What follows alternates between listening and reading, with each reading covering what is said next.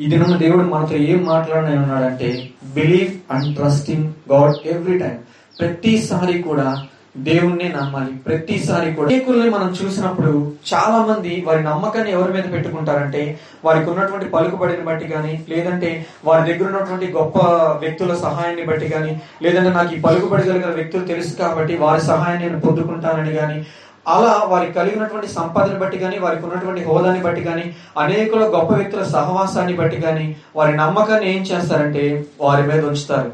ఈ దినాల్లో మనం చూస్తుంటాము ఎంత గొప్ప వ్యక్తి అయినా కానీ నీకు జీవితాంతం తోడుగా ఉంటాడో లేదో తెలియదు కానీ దేవుని లేఖనాలలో కీర్తనల గ్రంథంలో ఒక చక్కని మాట వ్రాయబడి ఉంది. ఏంటో తెలుసా?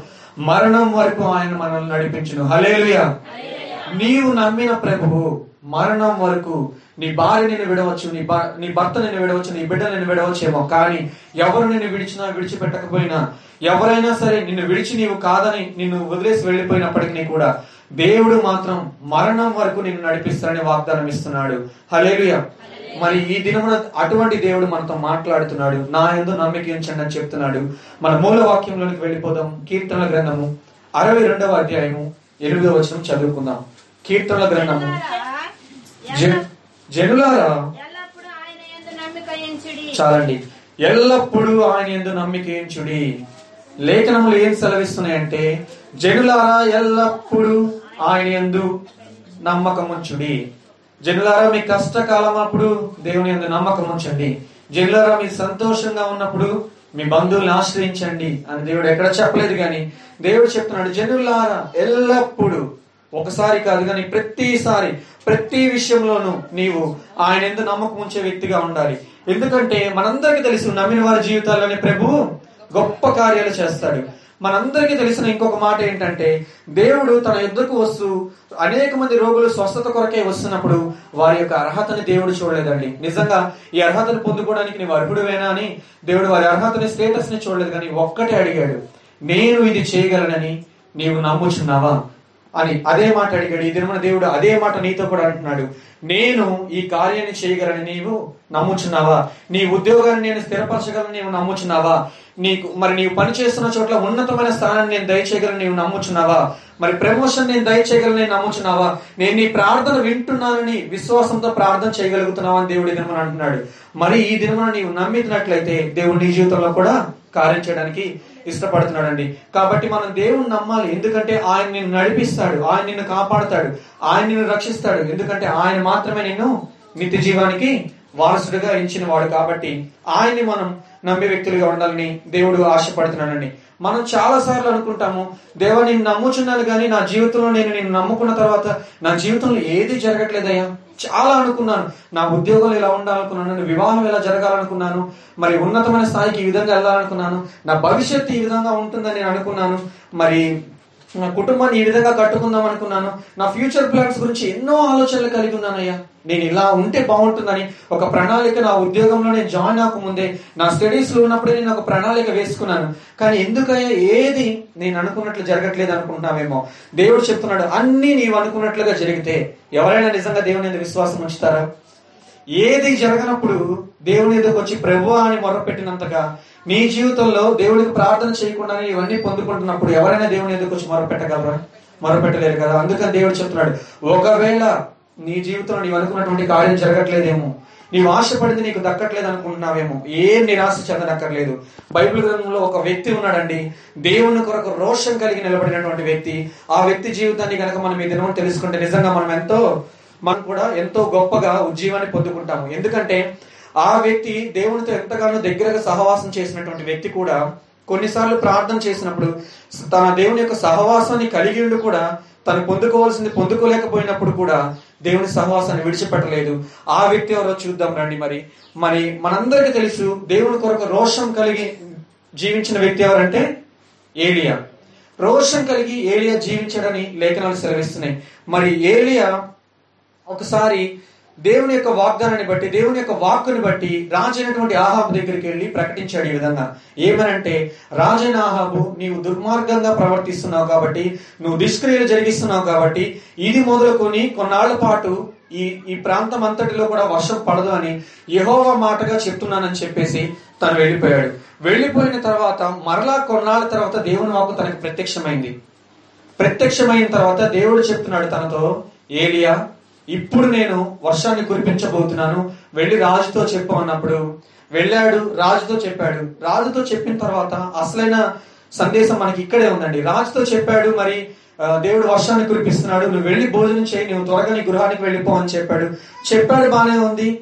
వర్షాన్ని పడదు అని చెప్పింది దేవుడే. వర్షాన్ని కురిపిస్తానని చెప్పింది దేవుడే. మరి కురిపించాడా వెంటనే వాన అంటే వెంటనే కురిపించలేదండి. మరి ఒక్కసారి ప్రార్థన చేస్తే దేవుడు ఆల్రెడీ నాకు చెప్పాడు కదా? దేవుడు వాన కురిపిస్తానని చెప్పాడు కాబట్టి నేను ఒకసారి ప్రార్థన చేస్తే నా ప్రార్థన ఆలకించి దేవుడు వర్షాన్ని కురిపిస్తాడు. మరి యహోశివ కూడా ప్రార్థన చేశాడు. ఆ ప్రభు సూర్యచంద్రుడు నిలిపివేయమన్నప్పుడు ప్రభు నిలిపివేశాడు కదా? నేను ఒకసారి ప్రార్థన చేస్తాను. నా ప్రార్థన బట్టి దేవుడు ఈ కార్యాన్ని జరిగిస్తాడు అని ఒకసారి ప్రార్థన చేశాడంట. కార్యమేం జరగలేదంట. రాజు అయినటువంటి ఆహాబుతో చెప్పాడు నీవైతే వెళ్ళి త్వరగా వాన పడుతుంది విస్తారమైనటువంటి వర్షం వచ్చినట్లుగా ధ్వని నాకు వినపడుతుందని చెప్పాడు. మరి తనైతే వెళ్ళిపోయి ఒక నిర్దేశమైనటువంటి ప్రాంతంలో ఒక్కడే ఒంటరిగా వెళ్ళిపోయి తన మోకాళ్ళ మీద తన తలని కిందకు వంచుకుని దేవునికి ప్రార్థన చేయడం స్టార్ట్ చేశాడు. మొదటిసారి ప్రార్థన చేశాడు. రాలేదు. రెండోసారి ప్రార్థన చేశాడు.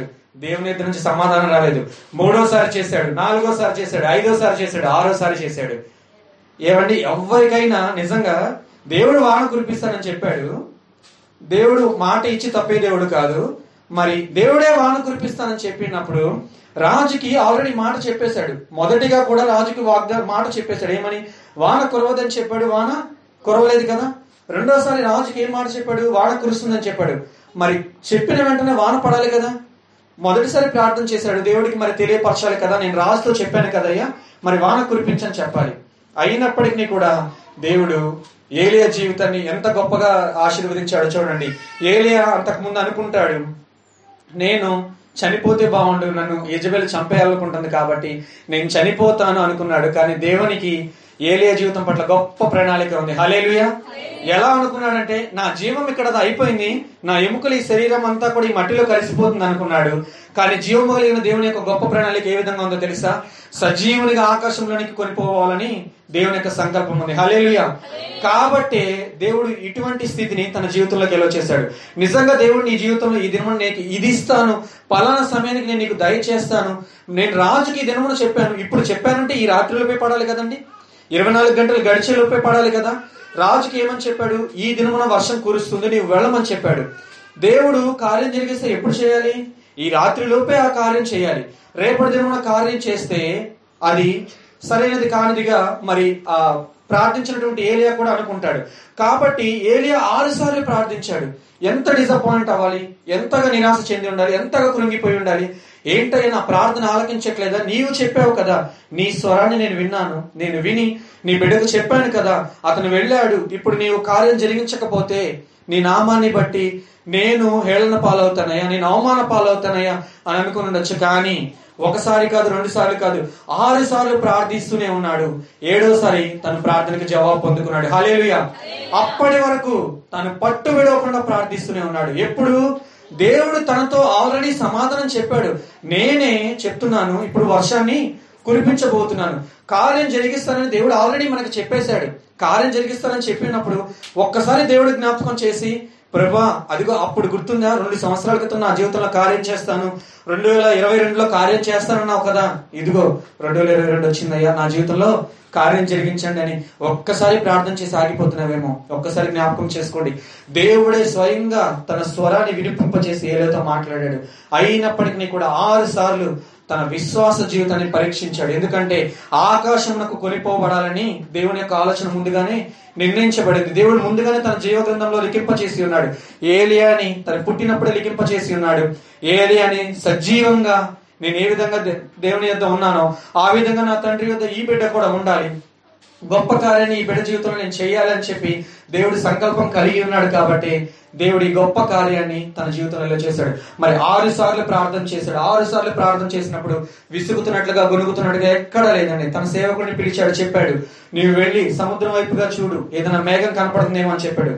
ఆరు సార్లు కూడా ఆ సేవకుడు వచ్చి నిరాశ కలిగించే మాటలే చెప్పాడు. మన జీవితంలో మనం కూడా అనేక సార్లు ప్రార్థిస్తున్నప్పుడు మన కుటుంబంలో ఉన్నటువంటి వ్యక్తుల గురించి ప్రార్థిస్తున్నప్పుడు ఎంతగానో కన్నీరు కారుస్తూ విలపిస్తున్నప్పుడు మనము వారి ద్వారా మనం వింటూ ఉన్నాము వివాహం చేయ వివాహం జరగాలని నా గురించి ప్రార్థన చేయండి అన్న నా గురించి ప్రార్థన చేయండి అక్క అని చెప్తూ ఉంటారు. వారి గురించి ప్రార్థన చేస్తూనే ఉంటాం నేను కూడా నా స్నేహితుల గురించి ఎంతో మంది గురించి ప్రార్థిస్తున్నాను స్త్రీలు ఎప్పుడైనా వారు ఏ విధంగా ఉన్నారు? నీ జీవితంలో ఏదైనా కార్యం జరిగిందా? ఎలా ఉన్నామని కొన్ని సంవత్సరాల తర్వాత వారి గురించి నేను ప్రతి దినము ప్రార్థిస్తూనే వారిని అడుగుతున్నప్పుడు వారు అన్నారు ఇంకా అదే స్థితిలో ఉన్నారు బ్రదర్. ఇంకా ప్రార్థన చేయండి. దేవుడు ఇంకా ప్రార్థన ఇంకా ఆలకించట్లేదేమో అనుకుంటారు. కానీ అది ఆయనకి తగినమైన తగిన సమయం కాదు. ఆ వ్యక్తి జీవితంలో దేవుడు కార్యం చేయడానికి అది తగిన సమయం కాదేమో అని నేను అనుకొని ప్రతినిత్యము దేవునికి ప్రార్థన చేస్తున్నాను. ఆ విధంగా ఏలియా ఆరు మారులు కూడా నిరాశ చెందలేదు కానీ ఏడవ మారైనా సరే దేవుడు నా ప్రార్థన ఆలకిస్తున్నటువంటి నిశ్చయతతో ప్రార్థన చేశాడు. కాబట్టి ప్రార్థన ఆలకించినటువంటి దేవుడు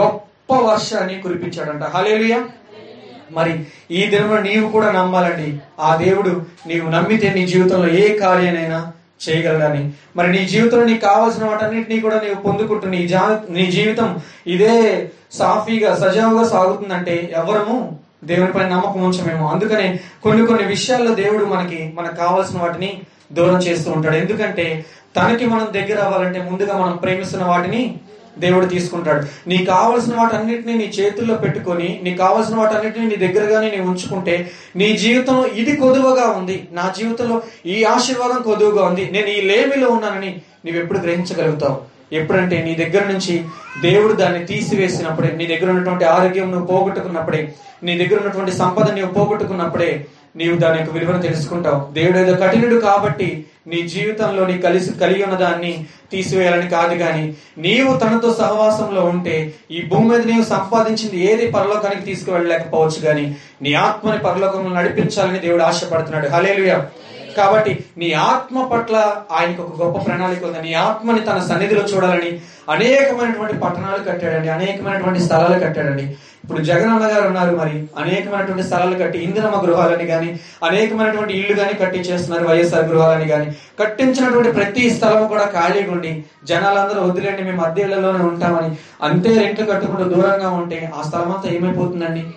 దేవుడు కూడా అదే ఆలోచిస్తున్నాడండి. నేను ఎంత కష్టపడి నేను ఎంతగా తండ్రి ఇంట అనేక నివాసాలు కలవని మీకు ముందుగానే చెప్పానా లేదా అంటున్నాడు. చెప్పాడు కదండి. యోహాను సువార్తలో దేవుడు చెప్పాడు నా తండ్రి ఇంట అనేక నివాస స్థలములు కలవు. లేనిడలా నేను మీతో చెప్పును వాటిని కట్టిందన్నిటిని ఎవరి కోసం అంటే మన కోసమేనండి. ఈ లోకంలో నీకు సొంతగా ఒక గృహం ఉందో లేదో నాకు తెలియదు కానీ నీకు పరలోకంలో దేవుడైతే ఒక సొంత గృహాన్ని అనుగ్రహించాడు. హాలేలుయా దాన్ని బట్టి నీవు సంతోషించాలి. పరలోకంలో రాజ్యానికి నీకు వారసుడిగా నిన్ను దేవుడు నియమించాడు. అందరి బట్టి నీవు సంతోషించే వ్యక్తిగా ఉండాలని.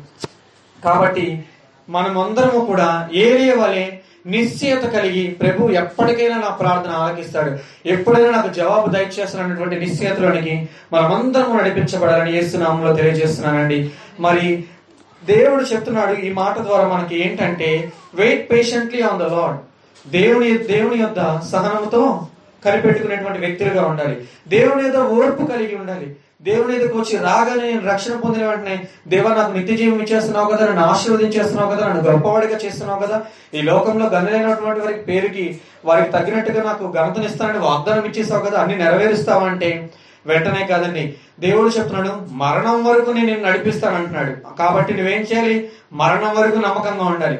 రక్షించబడిన వెంటనే నీకు స్థలము సిద్ధపరచబడుతుంది కాదనట్లేదు కానీ నీవు మరణం వరకు నమ్మకంగా ఉన్నప్పుడే అది పర్మనెంట్ అవుతుంది. కాబట్టి మనమందరం గ్రహించాలి మనము దేవుని పైన ఆధారపడే వ్యక్తులుగాను దేవుని యొక్క ఓపికతో ఎదురు చూసేటువంటి వ్యక్తులుగాను ఉండాలని దేవుడి ఇది మనకు తెలియజేస్తున్నాడు కాబట్టి యేసు నామములో ఏడవ మారు ప్రార్థన అనుభవంలో ఏలియా ఏ విధంగా వెళ్ళాడో అటువంటి ప్రార్థన అనుభవంలోనికి మన సంఘంలో ఉన్న ప్రతి సభ్యుడు కూడా వెళ్ళుదురుగాక. ఆమేన్. ఏలియా గనక ఏడు మార్లు ఎటువంటి నిశ్చయతో అయితే ప్రార్థించాడో అటువంటి ప్రార్థన ఆత్మను ప్రభు ఒక్కొక్కరిపైకి దించుడుగాక ఆమె అటువంటి ప్రార్థనా జీవితాన్ని మనం చేసినప్పుడు నీ జీవితంలో నీవు పొందుకున్నటువంటి కార్యం లేదు. నీవు ప్రభు యొక్క స్వరాన్ని వినడం మాత్రమే కాదు ప్రభు చేసినటువంటి కార్యాన్ని కల్లారా చూడగలవు. హలేలుయా కాబట్టి దేవుడు చెప్తున్నాడు ఒకవేళ నీ జీవితంలో నీవు అది కావాల్సింది పొందుకోలేదంటే అది నీ జీవితంలో తగిన సమయం కాదేమో. ఒక్కసారి జ్ఞాపకం ఉంచుకోమని దేవుడు చెప్తున్నాడండి. ఒక్కసారి మనము యోహాను సువార్త రెండవ అధ్యాయము పదో వచ్చిన మనం చూసినట్లయితే మనకు మరొక మరొక మాట తెలుస్తుంది. యోహాను సువార్త రెండు పది. ప్రతివాడును ప్రతి వాడును మొదట మంచి మంచి ద్రాక్షారసము పోసి జనులు మత్తుగా ఉన్నప్పుడు జబ్బు రసము పోయిను. రసము నీవైతే ఇది వరకును ఉంచుకొని మంచి ద్రాక్షరసము ఉంచుకొని ఉన్నామని అతనితో చెప్పాను. ఉన్నామని అతనితో చెప్పాను. చాలండి. ఇక్కడ తెలియజేస్తున్న సందర్భం ఏంటంటే ఇంతకు ముందు మనం తెలియజేసినటువంటి మాట అండి నీ జీవితంలో ఏదైనా నువ్వు పొందుకోవాలని ఆశపడుతున్నావు కానీ దాన్ని పొందుకోవట్లేదు అది రైట్ టైం కాదేమో అని దేవుడు చెప్తున్నాడు కదా. అది ఎందుకు కాదో కూడా ఈ వచన భాగం ద్వారా దేవుడు దాన్ని నిరూపిస్తున్నాడు. ఏంటంటే మొదటిగా నీ దగ్గర ఏదైతే కలిగి ఉన్నావో దాన్ని నీవు వ్యయపరచాలి దాన్ని నీవు ఖర్చు పెట్టాలి. అప్పుడే నీ జీవితంలో నూతనమైన దానికి ద్వారాలు తెరవబడతాయి కదా? మరి మొదటిగా అక్కడ గలిలే ఉన్నటువంటి కానా అనేటువంటి ఊరిలో ఒక గొప్ప వివాహం జరిగింది. మరి ఆ వివాహంలో దేవుడు ఒక గొప్ప సూచక్రియని జరిగించాడు. ఏ విధంగా అంటే అక్కడ ఉన్నటువంటి ద్రాక్షరసం అయిపోగా ప్రభు నీటిని ద్రాక్షరసంగా మార్చాడని మనందరికీ తెలుసు కదా? మరి దేవుడు ఉన్నటువంటిది అక్కడ మొదటగా అయిపోకపోయి ఉన్నట్లయితే ఆ కార్యం అక్కడ ఆ జీవితాల్లో జరిగేదా? జరిగేది కాదు కదండి. కాబట్టి గుర్తుంచుకోండి నీ జీవితంలో అది తగిన సమయం కాదేమో. చాలా మంది ఇలా అనుకుంటూ ఉంటారు ఆ మన బంధువులు పెళ్ళే కదా బాగా దూరం చుట్టాం కదా దగ్గర వాడైతే తొందరగా వెళ్ళేసి కలిసి ఫొటోస్ దిగేసి భోజనం చేసి వెళ్ళిపోవాలి. బాగా దూరం చుట్టాం కదా వేలు విడిచిన మేనమామ కొడుకు. వెళ్దాం చిన్నగా ఆఖరిగా వెళ్దాం అనుకుంటారు. చిన్నగా వచ్చేసి భోజనం చేసి వెళ్దాం అనుకుంటారు. పెళ్ళి మండపంలోకి ఎంటర్ అవగానే లోపల ఒక వార్త వినపడుతుంది. అందరికీ భోజనాలు అయిపోయినాయండి. వచ్చిన వాళ్ళందరినీ పంపించేయాలి వచ్చిదేమో. వచ్చిన వాళ్ళందరినీ అదేదో కానుక ఇస్తారు కదా అదేదో చదివింపులు రాయించేసేసి స్వీట్ హాట్ ఇచ్చేసి పంపించేయండి అన్నట్టు వినపడింది అనుకోండి. ఏ విధంగా ఉంటుంది? కానీ అక్కడ నుండి మరొక వార్త కూడా ఈ విధంగా వినపడుతుందంట. యోహాన్స్ వార్త రెండు పదిలో రాయబడినట్లుగా శ్రేష్టమైనవి దేవుడు మన కొరకు సిద్ధపరిచే దేవుడు. హలేలుయా వెంటనే అక్కడ ఉన్నటువంటి పెళ్ళి కొడుకు తండ్రి అంటున్నాడంట అరే ఎలాగో వచ్చింది ఇంకా దూర బంధువులే కదా ఏం పర్లేదులే మనం కూడా భోజనం కదా ఇరవై మంది ఉన్నాం వాళ్ళకి చికెన్ బిర్యానీ తెచ్చాం కదా ఉన్నది ఇరవై మందిమే మటన్ బిర్యానీ తీసుకురండి శ్రేష్టమైన తిందాం అన్నాడంట. హలేలుయా అంటే ఏంటంటే తను ఏదైతే ముందుగా వారు స్వీకరిస్తున్నారో వాళ్ళు అనుకుంటున్నారు నేను ఇదే బెస్ట్ ఏమో ఇదే శ్రేష్టమైనదేమో ఇదే మంచిదేమో అనుకుంటున్నారు కానీ శ్రేష్టమైనది దాని తర్వాత ఉందని తెలియట్లేదండి. కాబట్టి జ్ఞాపకం ఉంచుకోండి. దేవుడు ఎప్పుడు కూడా తన బిడ్డలు ఏదైనా మొదటగా పక్క వ్యక్తులు పొందుకుంటున్నారు నేను పొందుకోవట్లేదంటే దేవుడు చెప్తున్నాడు అది వారికి మంచిది కానీ అది నీకు శ్రేష్టమైనది కాదు. నేను నీకు ఇవ్వబోయేది మంచిది కాదు కానీ శ్రేష్టమైనది. నీ దృష్టిలో మంచిది అనిపించుకున్నది దేవుని దృష్టిలో మంచిది కాకపోవచ్చు. కానీ జ్ఞాపకం ఉంచుకో ప్రభు దృష్టిలో శ్రేష్టమైనది నీ దృష్టిలో కూడా ఖచ్చితంగా శ్రేష్టమైనది నీకు దీవెనకరంగా ఆశీర్వాదకరంగా ఉంటుంది. కాబట్టి జ్ఞాపకం ఉంచుకోండి. God always store the best. ఎప్పుడు ఆయన కూడా తన బిడ్డలకు బెస్ట్ ఇవ్వాలని ఎప్పుడు తన స్టోర్ చేసుకుని ఉంటూ ఉంటాడండి. మనందరికీ తెలిసిన ఒక మాట కీర్తన గ్రంథం ముప్పై నాలుగులో ఉంటుంది. నరులేడుల నరుల ఎదుట నిన్ను ఆశ్రయించిన వారి నిమిత్తము నీవు దాచించిన మేలు ఎంతో గొప్పది. ఏం చేశాడంట? ఆ మేలుని అందరు కనపడేటట్టు ఉంచాడంట దాచి ఉంచాడంట. దాచి ఉంచాడు. కాబట్టి ఆ దాచి ఉంచింది నీవు పొందుకోవాలంటే నీవు దేవుని మీద ఆధారపడుతూ ఓపికతో వేచి ఉండాలని దేవుడి మన చెప్తున్నాడండి. కాకపోతే కొన్నిసార్లు ఒకవేళ నీవు తొందరపడి దేవుని చిత్తం లేకుండా నువ్వే తొందరగా వెళ్ళిపోయి నా జీవితంలో ఈ కార్యం చేయాలి అని చెప్పేసి నువ్వు త్వరగానే నీ ఇష్టానికి నువ్వు వెళ్ళిపోయావు అనుకో నీ జీవితంలో దాన్ని బట్టి ఉపయోగం ఏమి ఉండదండి. ఒకవేళ నీవు గనక కావలసిన దాన్ని నీ చేతులారా నీవు పొందుకోవాలని ఆశపడి గనక నీవు పొందుకున్నట్లయితే దానివల్ల ఉపయోగం ఉండదు. ఏ విధంగానో ఒక చిన్న ఉదాహరణ ద్వారా చెప్తాను చూడండి. నీకు కారు కొనుక్కోవాలని ఎప్పటి నుంచి ఆశ ఉంది కానీ కారు డ్రైవింగ్ రాదు. కారు కొనుక్కున్నావు ఇంట్లో పెట్టుకున్నావు కారు కొనుక్కున్న తర్వాత డ్రైవింగ్ నేర్చుకుందాం అనుకుంటున్నాం. కారు డ్రైవింగ్కి మూడు నెలలు టైం పట్టింది అన్నారు లైసెన్స్ లేదు లైసెన్స్ రావడానికి ఇంకో మూడు నెలలు పట్టింది. ఆరు నెలల పాటు ఆ కార్ని షోరూమ్లో ఉంచిన కొత్త కారు వచ్చేదేమో. కానీ ఆరు నెలలు కారుని వాడకుండా ఉంటే ఏమైంది? పాడైపోతుంది కదా. ఆ విధంగానే నీ జీవితంలో కావలసిన వాటిని దేవుడు ఇవ్వకముందు నీవు త్వరపడి పొందుకున్నట్లయితే ఈ విధంగా ఇటువంటి అనుభవంలోకి నీవు నడిపించబడతావు కాబట్టి జ్ఞాపకం ఉంచుకోండి. ప్రభు చెప్తున్నాడు ఏదైనా కానీ నీవు త్వరపడి పొందుకున్నట్లయితే దాన్ని నీవు వృధా చేస్తున్నావు దేవుడు చెప్తున్నాడు. అదే విధంగా మనందరికీ తెలిసినటువంటి మరొకటి వ్యక్తి గురించి తప్పిపోయినటువంటి కుమారుడు.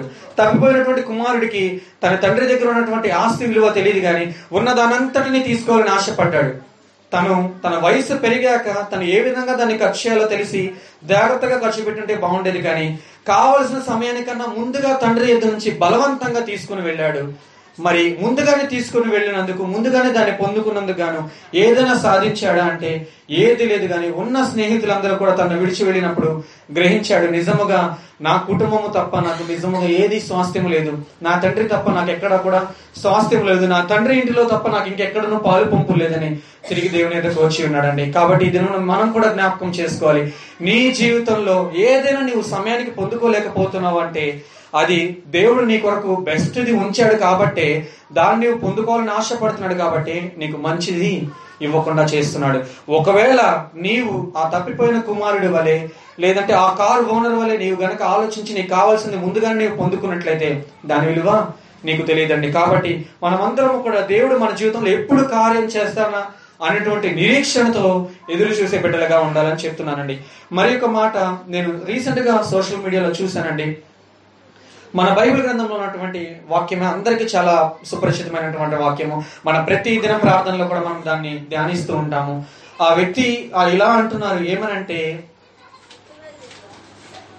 నేను నమ్మాను కాబట్టి నా జీవితంలో కార్యం జరిగింది. అంతేగాని కార్యం జరగటం వల్ల నేను దేవుణ్ణి నమ్మలేదని చెప్పారు. హలేలుయా కార్యం జరిగింది కాబట్టి నా జీవితంలో నేను ఇప్పుడు దేవుణ్ణి నమ్ముతున్నానని చెప్పలేదంట. నేను నమ్మాను కాబట్టి నా జీవితంలో కార్యం జరిగిందని చెప్తున్నానంట. ఈ దినమున మనం కూడా అటువంటి నిశ్చేతులకు నడిపించబడాలండి. ఆమె కాబట్టి దేవుడు నీ జీవితంలో ఏదైనా దూరపరుస్తున్నప్పుడు దేవుడు నా జీవితంలో దూరపరుస్తున్నాడని దేవుని యందు సంశయములు మాని దేవుని స్థుతించే వ్యక్తులుగా ఉండాలని ప్రతి ఒక్కరికి ప్రేమతో తెలియజేస్తున్నానండి.